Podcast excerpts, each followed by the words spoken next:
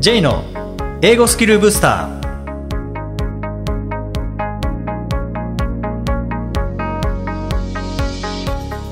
こんにちは J こと早川浩二ですこんにちは、アシスタントのあきです。この番組は旅行や仕事で英語を使えるようになりたい方、TOEIC などの資格試験の勉強をしている方、英語学習へのモチベーションを高めたい方にスキルアップのコツをお伝えしていく番組です。J さん、今回もよろしくお願いします。よろしくお願いします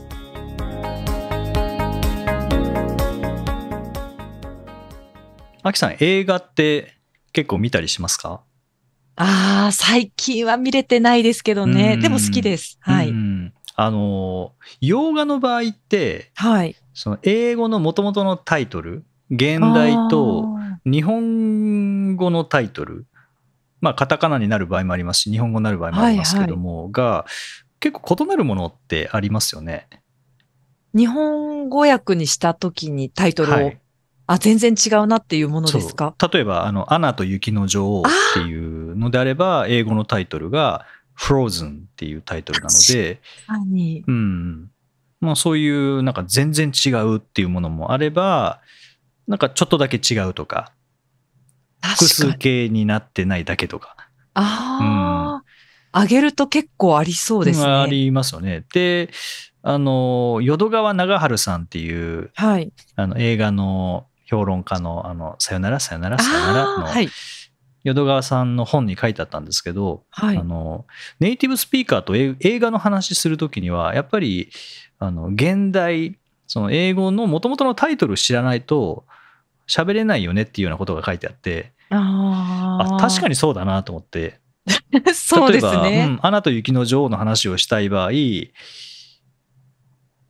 なんか、アナと、アアナ、and なんて言って、もう通じないじゃない ですか。やっぱ誰 frozen ってことですよね。 そうですよね。はい。あちらの方にとっては、それがタイトルじゃないので、それ何ってことになっちゃいますよね。そうそうそう。だから、その、なんか、一文読んで、おら、確かになと思って。本当そうです よね。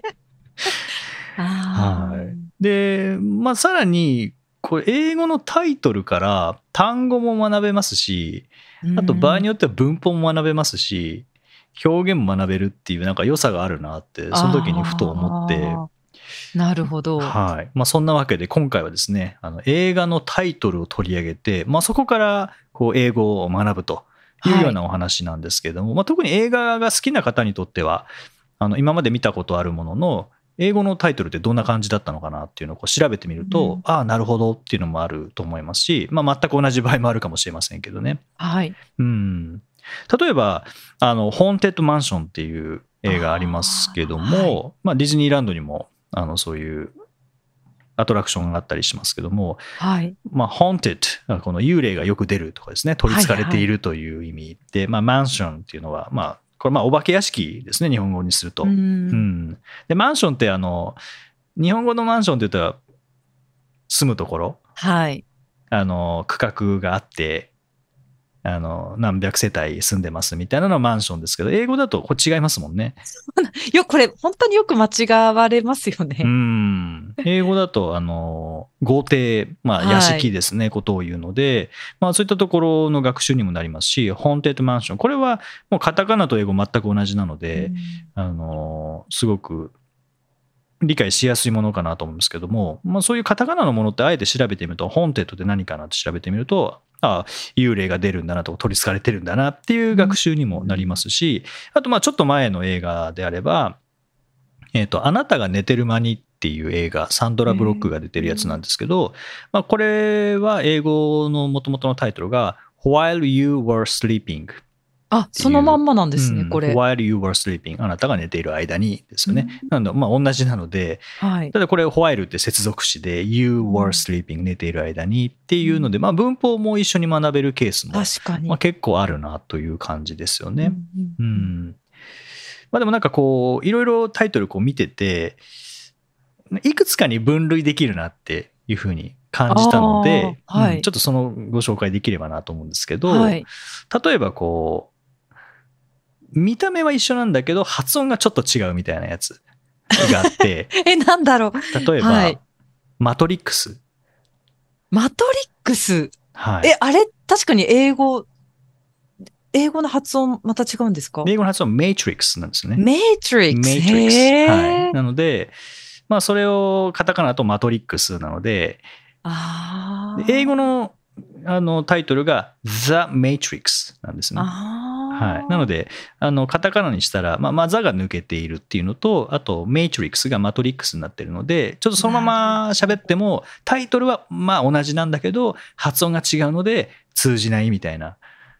ありそうですねう。んそれっぽくマトリックスと言っても多分通じないんでしょうね。通じないと思いますね。メイってちゃんと言わないと。。そうですね。メイトリックス メイトはいリックス、なるほど。そうなんですよ。これ多分通じ、ママトリックスって言っても多分通じなちょっくて。と難しいかもは。しれないい。ではもい。これで今の話で思い出したのがニューヨークに行った時にあのチェインバーストリートっていう前前にもお話ししたかもしれないですけど、チェインバーストリートに行きたかったんですよねはい。電車乗り間違えちゃったのでそこにチェインバーストリートに戻りたかったんですけど僕はニューヨーク行く飛行機の中で日本語の本をずっと読んでてうんテロの半年後だったのでテロが起こった時ってどういう状況だったのかってその地名も含めてあと状況も含めて知っておこうと思って読んでいったんですけどそこはチェンバーストリートって書いてあるんですねチェンバーストリートあーなのでチェンバーストリートって言ったら全然通じなかったですね近いと思うんですけど、え、はいダメですかダメでしたねなのでマトリックスとメイトリックスも多分あ、多分。まあ人によっってでしょうけど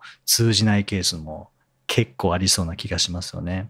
て。いやー、難しい。カタカナだとやっぱり限界があるんですね。限界がどう違うのか、まあ、 さっぱり分かんなかったですけどね。 そうですね。はい、何回もチェンバーストリート、チェンバーストリートって言 って全然通じなくて、あーで最終的に分かってくれたのが、ああー、チェンバーストリートって言われて、だからさっきから言ってんのにみたいな。なるほど。うんいやー、惜しいっていう感じなんでしょうね、きっと。 まあそうでしょうね。でもやっぱりアクセントがあるところの発音が変わることによって、うんスストリートなんてついてる駅名、そのあたりにそれしかないのに通じなかったのは、えーぱり不思議。チェインバーのこのチェインっていうチェイン A の音が出されてなかったので、なんか違うものに聞こえてた可能性ありますよね。なるほど。そうですねう。んなので、マトリックスではなくてやっぱりメイトリックスなので、 Matrix この違いは僕らが思ってるものよりも、なんかはるかに大きいようで大すね。きいかもしれない。はい。うん。まああと発音系で言うと、インディ・ジョーンズ。イン、え 英語だと何ですかインディ・ジョーンズでダそメう、でインディ・すジョーかンズ良さそうですけど、英語だ とインディアナ・ジョーンズなんですよ。あ、インディ・ジョーンズ、なるほど、はい。インディにしちゃったんですね。インディアナ・ジョーンズでいいじゃないです かね。ですねなんなで、んか、ななんんかあでっただんでしろょうう。ね。なんかあったんでしょうね。わかんないですけどね。ええー、面白い。うん。で、こう、同じカタカナなんだけど、ちょっと発音が違うとか、ううんん、っていうのもありますし、あとは、こう、文法系ですよね。文法が、こう、カタカナになることによって、こう一部省略されてるみたいなのもああ、あ確かっに。て、うん例えば、えーロード・オブ・ザ・リングっていう指輪物語ですよね。はいはいロード・オブ・ザ・リング。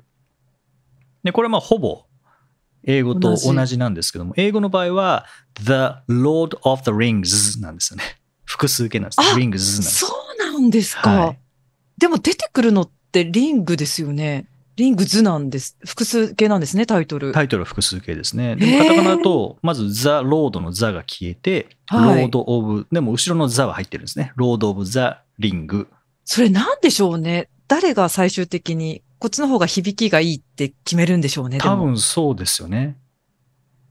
馴染みがよりうん日本人に湧くようにそうですね。変えるんでしょうね。そうだからカタカナになった時にこう、まあ、ほぼ同じではあるんだけど省略されるものがあって例えば前置詞が省略されたりとかうん冠詞が省略されたりとかあと複数形が省略されて、まあ、単数形の形になったりっていうのは結構ありますよね。他に確かにはうんえー You Got Mail 夕が、あ、 You はい。 Got Mail も You got mail 英はい語のタイトルは You've Got Mail 遊部、遊部。はいああ、 You've Got Mail なので確かにでもそうかも。はい。まあ、うん届きましたよっていう、メール届きましたよっていうところで、まあでも、カタカナだと You got メール。ですね、はい。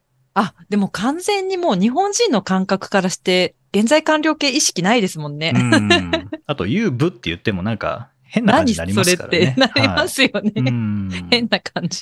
でもそういう意味ではこの You've got mail だとこう現在完了形のなんかニュアンスをつかみやすくなりますよね。ああ、そうですね、はいそっちの方がでも物語としては正しいんですよね、きっと。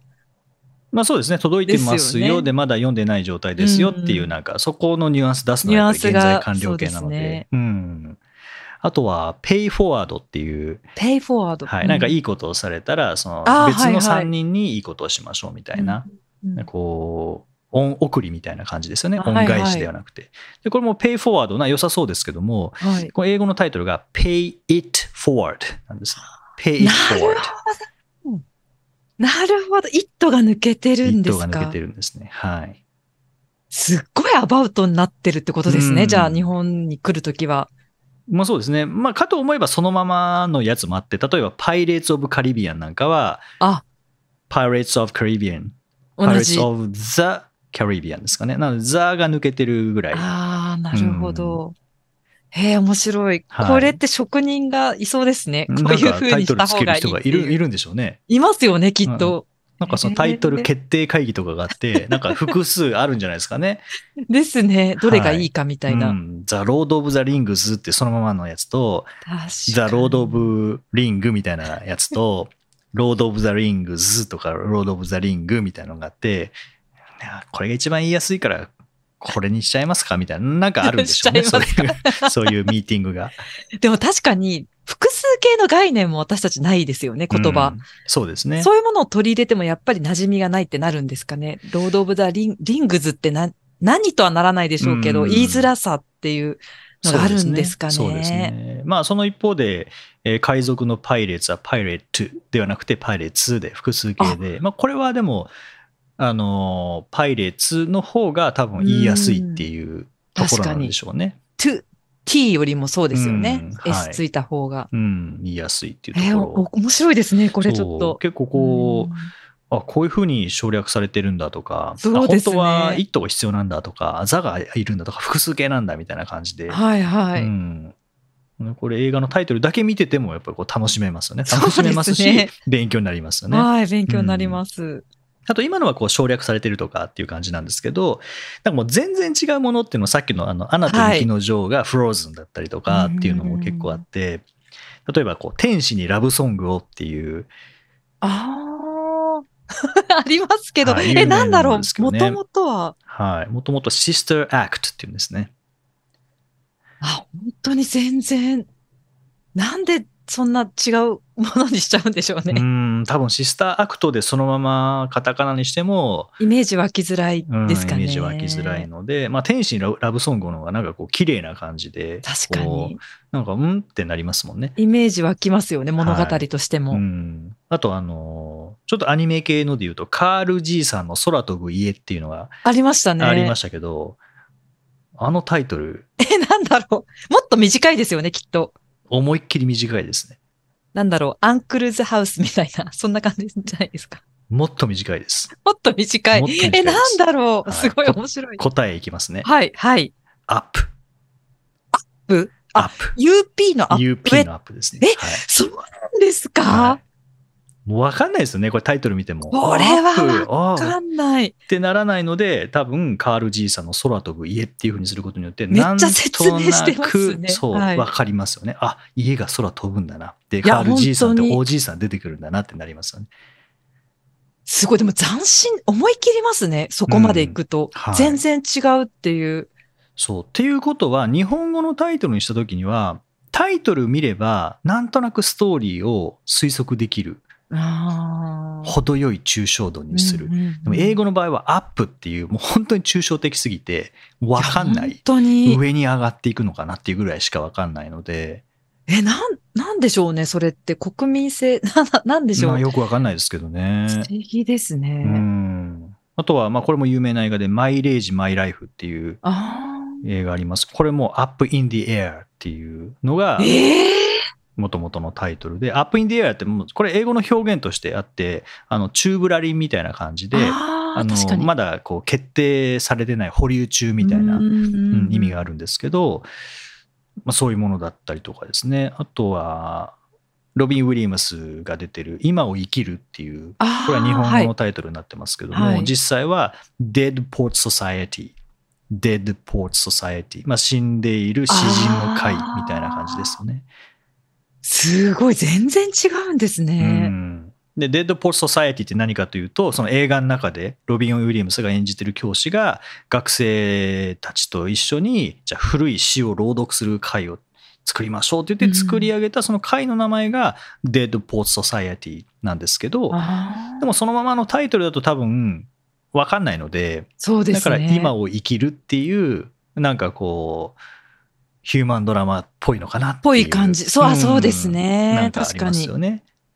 へえ。うんあとこれは本当探せば探すほど出てくるんですけど例えば「最高の人生の見つけ方」っていう映画であれば、あの英語のタイトル「The Bucket List ああ、」もっう、てで言っも、て、はい、本当にそのまんまでこれすね、それは。も、まあ、英語の表現でバケットリストって何かというとあの死ぬまでにやりたいことリストのことうんなので、でもそのままバケットリストっていうふうにカタカナで書いても僕らに全く伝わってこないのでわかんないですねうんバケツリストとか書確いかてもになバケツの話かなってななるなのっで。ちゃいますうね。んでも死ぬまでにやりたいことリストっていう日本語訳じゃなくて最高の人生の見つけ方っていうあーかなほんりとそこそうかでらす発ね展させてるんですよね。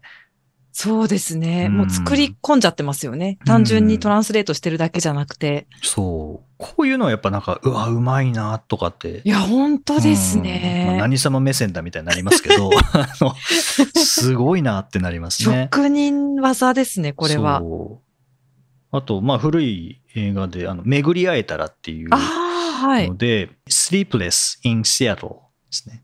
スリープレス。眠らないってことです眠か、らないそうですね。でこれが「巡り会えたら」っていう役え、なんであ、そっちが近いんですかね、内容としてうは。ーんよくわかんないんですけどでもなんかいろいろ調べてみたらこの「巡り会えたら」っていうのはそのずっと前に作られた「巡り会い」っていう映画からあーこうヒントを受けてでで制作されてでその「巡り会い」っていう映画のなんかセリフとかそへーこの内容的なものもちょこちょこ入っているみたいなところでなるほど。そしたら「巡り会い」から着想を受けた「巡り会えたら」ってなんかこうつながってる感じがして。あああこれすい。ごい工夫だなと思ったんですけど、はい英語のタイトルは「巡り会えたら」は「Sleepless in Seattle」ですけどい巡り合いの方は「An Affair to Remember」なんですよね。あ、全然やっぱ違う。全然違うんです 全然違うんですね。そこ絡める気は全くないって感じです ね。ない うん、へえ、もう、あ、なんか面白いですね。いやなんか本当これあそういうふうに言うんだとか、へえ、あそういうふうに日本語になってん面白い。だとかですね。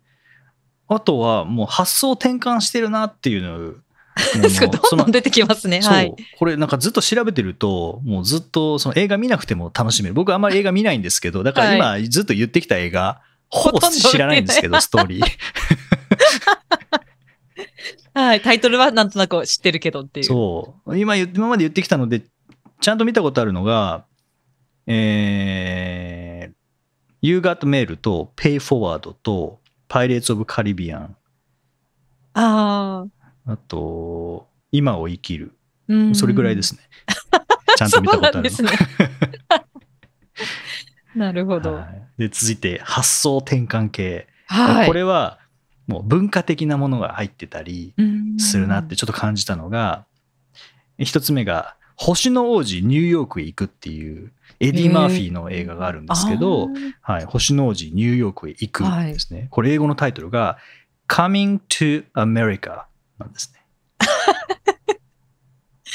あーあー、それ発想の転 Coming to 換。 America もうアメリカにいるから舞台がアメリカだから外からアメリカにやってくる Coming to America なるですねほど。うんその視点ですか。はい、でも日本語は星の王子ニューヨークへ行くなので外からニューヨークという場所に行くんですよああ、なるほど、なるほうど。んあ、視点が違うって視こと点がですね。違う、ニューヨークが外ですよねああ。すごいな。でもそれほど説明しちゃうんですね。結構日本のこのタイトル結構説明しがちですね。説明系ですよね系ですよね。はあともう一個があの英国王のスピーチっていう、まあ、比較的新しいかなと思うんですけども、これも英語のタ イトルが The King's Speech なんですねもうキングしかついてないですああ、なるほど。もう言い切っちゃってる感じもう、だから、直訳すると王様のスピーチなんですけど、そうですうんだかねら。どこの王様か分かんなくなっちわゃかうんのなで、い。日本語だと英国王のスピーチっていう、具体化したはんいですあね。イギリスの王様なんだなって、ここで分かりますよね。あーほんとより具体的にしたり説明したり、わかりやいすくするんですかね、日本語だと。そうですね。なんかこう見てるだけでええ面白いですね。確かにでも日本の映画のタイトルって説明しがちかもしれないですね、割と。うんそう、そうですね。なんか抽象度の高いものってなん、なんでしょうね。なんかあるかな。うんまあでも最近は結構そのままカタカナにしてるだけのものもあって、例えば、まあ今年の映画だと、Crimes of the Future とかですね。ううんん。これはそのままですね。映あ画、映画、そ英語のまんもま。 Crimes of the Future なので、もうそのまんま。そうですね。あの未来の犯罪なるほど。ではなくて、クライムズ、ここも複数形ですね。オブ・英語ザ・はザも入ってます。あフューチャはーですね。はい。クライム、え、でも、英語わかんないとちょっと、本当わかんないです。何の話かは多分わかんないですですまよあ、ねうんポスター見ればわかるんじゃないですかね。わかんないですけど。なんとなくそれっっぽい感じはわかる。はい。いまあ、あと、今年の映画だと、ザ・フラッシュっていうのもあって、えこー、れえ、もザがついてますね。どんな映画なんだうろう。ん英語だと The Flash。F-L-A-S-H。フラッシュ。うんフラッシュ。うんあ、と The Creator っていうのもあって、これも The がついていて、まあ、英語も The Creator なのえで、ー、同じですね。どうやって決めてるうんんでしどょうね。うやって決めてるんでしょうね。ザなかったりあったり、複数形だったり、複数形じゃなくなってたり。いや面白いうんこれはちょっと面白いですね。そうですね。何かやっぱり意味があるんでしょうけどね。わかりやすさを求めるのか、イイマジネーションを湧き立てるように抽象度を上げるのか。うん。なんでしょうねで。すね。でも本当こう、単語の勉強にもなるなと思いながら。はい。見てましたけどね、まあ、あとは例えば日本の映画もやっぱり世界で人気が出たりするのでそうすると今度は日本の映画がどういう英語になってるのかっていうのをやっぱ知っておくとあー興喋る時にこの通じやすくなるかなと思うんですけど、まあ、ジブリなんかは特にそうかなと思いますけど例えば「千と千尋の神隠し」あ、英語のタイトル。はいある英ん語ですねのタイトルは「Spirited Away へえ、そうなんです」か。うん面白い。千千尋」とかって言ってもやっぱり通じないのなでちょっと長ったらしくもなりますし Spirited Away ね。ですねへえ、面白いですね。で天空の城ラピュタに関しては、Castle in the Sky ですね。へえ、あ、うんな、でもイメージが湧きますね。そうですね。で、魔女の宅急便だと、Kiki's Delivery Service。あ、そんなんなんですか。はい魔ちょ女っと、ちょっと、 Witch ってジいうがのは使わないですね。Kiki。あの、まあ、あの女の子ですね。女の子の名前。 Kiki- Kiki's あー Delivery Service。ですし、あと、まあへー、これはジブリではないですけど、あの鬼滅の刃なんかもそうですね。あーはい。あの、デーモンスレイヤー。あー、デーモンスレイヤー。ですねああ、はいデーモン。デーモン、鬼鬼ですねあ。ーでスレイヤー、スレイっていうのがこう殺すって意味なので、はいはいはいでそれを ER、人ですね。なので、なるほまど。あ、デーモンを殺す人、まあ、鬼殺しみたいな、ああ、そうですね。はい感じですかね。面白いですねう。ん。そう、こんな感じで、こうタイトルをどんどん英語でなんていうのかなっていうのを見ていくと、はいはいはい。まあ、単語の勉強にもなりますし、うん場合によって、は、ちょっと長めのタイトルであれば文法の勉強にもなりますし。はい、うんちょっと興味持ちながら勉強できますね、これは。。そうですすね。本当に。で映画好きな方で英会話とかで映画よく、映画について話す方は、こういうタイトルを英語で知っておくと、あのそう通ですじやすくねなりますからね。アナとか、スノーズとかっ て。そうです ね。ちゃんと訳せたとしても、 何それってなるので、そうですね。はい面白い。ですね。あとは、まあこれから日本に入ってくる映画で、はい。えどんな役になるのかなってこう推測するのもいいかああなー、そうですと思って、はいね。、 2024年にアメリカで公開されるみたいなあ予定の映画をちょっとそれこ本当うんう調べてみて、ね、一つが Distant っていう、これ日本に入ってくるかどうかわからないですけど、SF はいで Distant、 SF でディスタンス。い Distant、や、そのまま来そうでそすのね。まま来そうですよね。はい。。Distant、まあ遠いっていうことですよね はい。距離があるっていう。あ、はいそれはそのまま来そうですね。あと、They Listen っていう、あの、サスペンスの They Listen ああ、これは。これは難しいなと思って。難しい。カタカナじゃ多分通じないし、そうですね。彼らは聞くでは多分、なんか全然。え、これ、ホララーですかサスペンスですね。サスペンス、はい。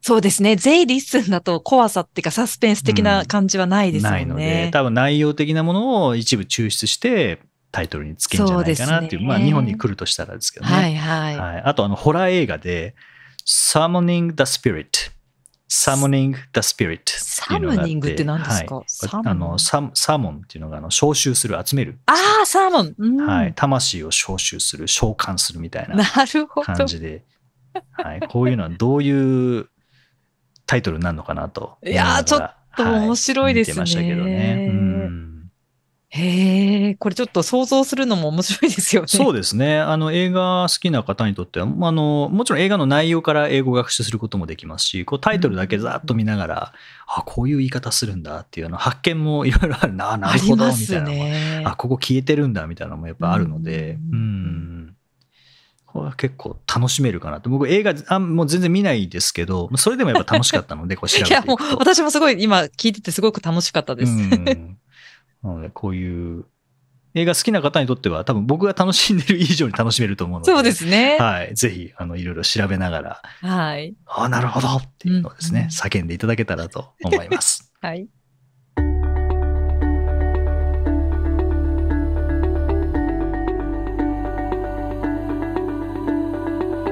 Useful expressions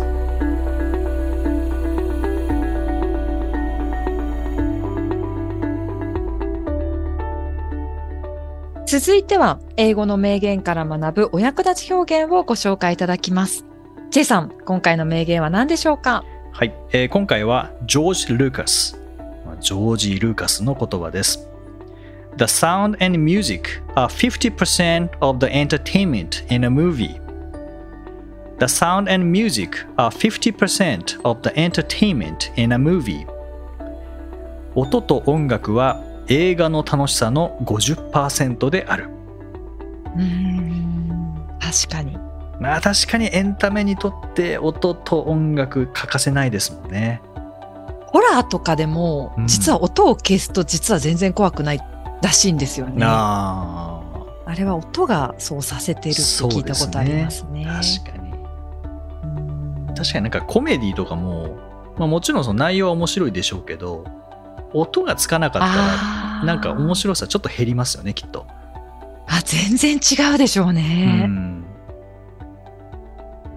確かに音って大事です。大事な要素ですね本。当そうですねで、まあ、この内容からですねちょっと派生して面白くないものを面白くするためのなんか何かいや、こってれあな、るのかなって思ったんですけどなんですかこれ、ちょっと私考えてみたんですけうど、ん面白くないものにあることを足すと面白くなるよってことですよね。その音楽的な要素みたいそうなそうですねよりなんかその良さを引き出すというか例えば英語学習面白くないって思ってる場合これが入ることによって少し面白くなるとか、なんですか うん、なんでしょうね。まあ一つはそういうこうこう勉強系であればいかに自分ごとにできるかですよねあいーかに自分にとって意味があるものになるかどうかっていうのはそうですねあるかなと思うんですけどね。関係ないことはつまんないですもんね基本的に、そうですね。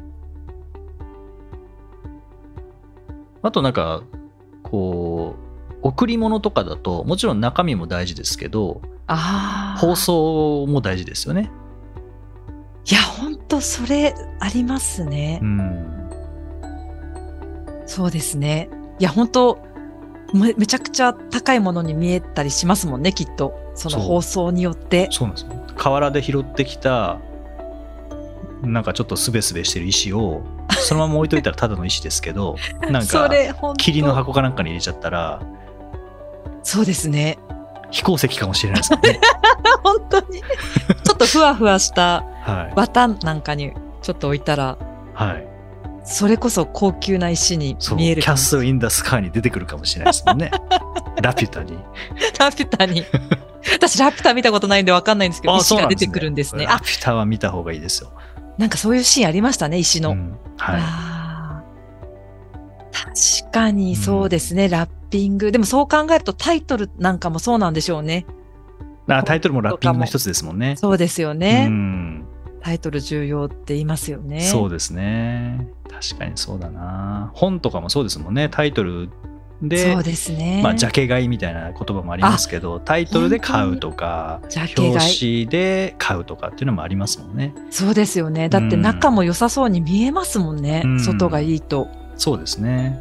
そうか、そうすると、包装紙みたいなこうラッピング、見た目っていうことですかね。見た目によって、うんなんかこう、その良さが引きつ引き出されるっていうのも確かにありますね。ありますよねう。んこうワクワクさせるとか。うん言ってみればでも思い込みの要素も入りますよね。これきっと面白いから。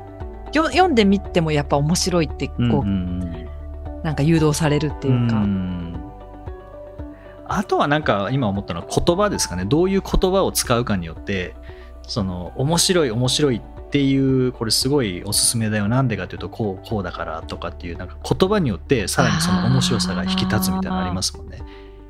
ありますよねうん。それはなんか人から聞いて「いやこれなんかすごいつまんなかったんだけど」って言われてから聞く説明と「これすごい面白かったんだけど」って言われてから聞く説明はその後の説明全く同じだったとしても確かに面白くなさそうって思ってしまったりああー確かに面白そうって思ったりしまったりとかっていうのもありますもんね。ありますね、うん言葉もそうですよね。前、うん前の部分によって印象変わりますもんね。そうですね。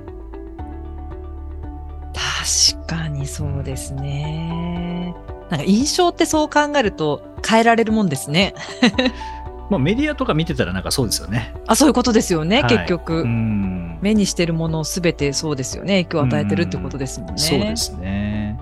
だからそこは、まあ、戦時中なんかはそういう印象の操作とかっていうのはもう普通にやってたと思いますし、うん、確かに。面白いですね。そう考えると。うんそうですね。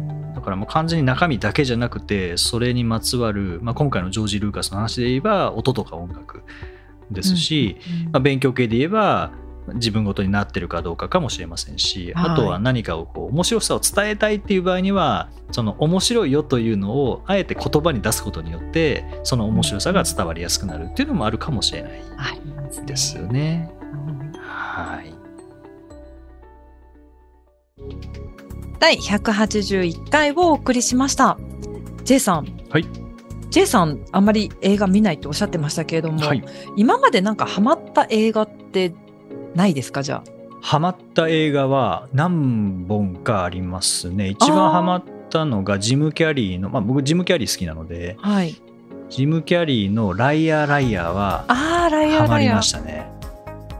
どんな内容でしたっけあのーまあ、弁護士かなの役でジム・キャリーがはい。で、まあ、息子がいて、まあ、弁護士の弁護士で結構こう嘘をつくのがうまいっうーんていう役でで、まあ、子供もいてで子供もあ今日は早めに帰ってきてキャッチボールするからねって約束したのに仕事でキャッチボールできなくなっちゃったとかっていうのはちょっとこうう悲しい思いが続いててで誕生日にあの願い事を言いなさいと「メイクアウィッシュ」っていうのがあって、うんそこで1日だけでいいからお父さんが嘘をつけなくなりますようにっていう、ええうん、うんやったら本当に嘘つけなくなってしまってみたいなそんな映画なんですけどあーなんだライアーラそうなんイアーでですすねねなる嘘ほどつき嘘つなるほどきえ えそれはもうなんかまあ、当時レンタルビデオを借りて僕はいレンタルビデオ借りても、あの2時間の映画って1週間見切れないことが結構あって一回で見ない。一回で見ってことなですいか見られあない途中飽きちゃうみたいなのでただライアーライアーは1週間で5回見ましたねあ、そんなにはいな、何がそうさせたんですかねなんかストーリーもそうなんでしょうけどやっぱ英語ですかねジム・キャリーの英語僕すごい好きであーうん響きとかってそうもですねありますよね。聞きながらこう真似したりとかっていうのもしててうーうんんライアーライアーすごいははい今でもたまにやっぱ見たくなりますねそうですか、はいなんかこうなんでしょうね奮い立たせるとかそういうことではなくてが頑張れる気がするとかそういう感じではないですねやっぱなんかほ英っ語とするのとか英語の綺麗さですかねな僕にとってですけどねあーあなるほどのストーリーの面白さはもちろんあって英語の綺麗例えば The pen that I'm holding I'm holding in my hand is blue みたいなのがあるんですけど、ええ The pen that I'm holding in my hand is blue みたいなのがあって、はいなんかその響きもすごく、好きであうーん、なんか英語が好きなのかもしれないえですね。 そそれセリフ がとしてあるんですかセリフあるあるんですね。はいええうん、本当に何回もずっと見てたらやっぱり、まあ、その後も何回か借りて見てたのでトータルどのぐらい見たか分かんないですけど、ええうんでも自然に覚えちゃいそうですねそんなに見るとそのそセうでリすねフ、結構今出てきたように、うん、日常のシーンとか日常で使えるような表現も結構多かった気がするので、へえなんかずっと見てましたね。なるほどでも好きなほ好きな映画をずっと見続けると英語学習には間違いなくいいですよねリスニングにもなりますし、うん表現も入ってきますしねやっぱりじ僕にとってはジム・キャリーの声で入ってるのでそのリズムで出てくるんですよね。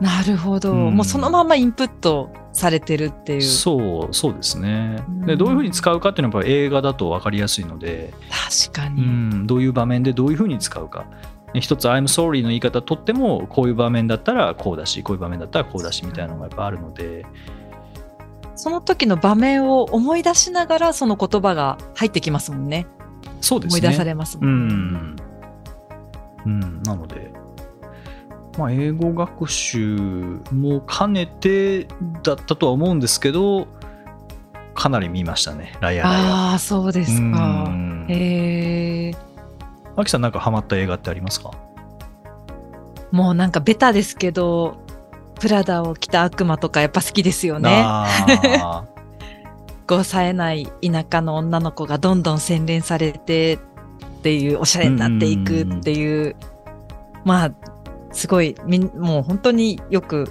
名前聞きますよね このタイトルうんそうですね。 うんそう映画、英語のタイトルも The Devil Wears Prada ああそのまんまですね。The ですね Devil Wears Prada。あでも確かにこれ日本語としても分かりやすいですよねうなんんかそうですね。はい。うん確かにいいですね。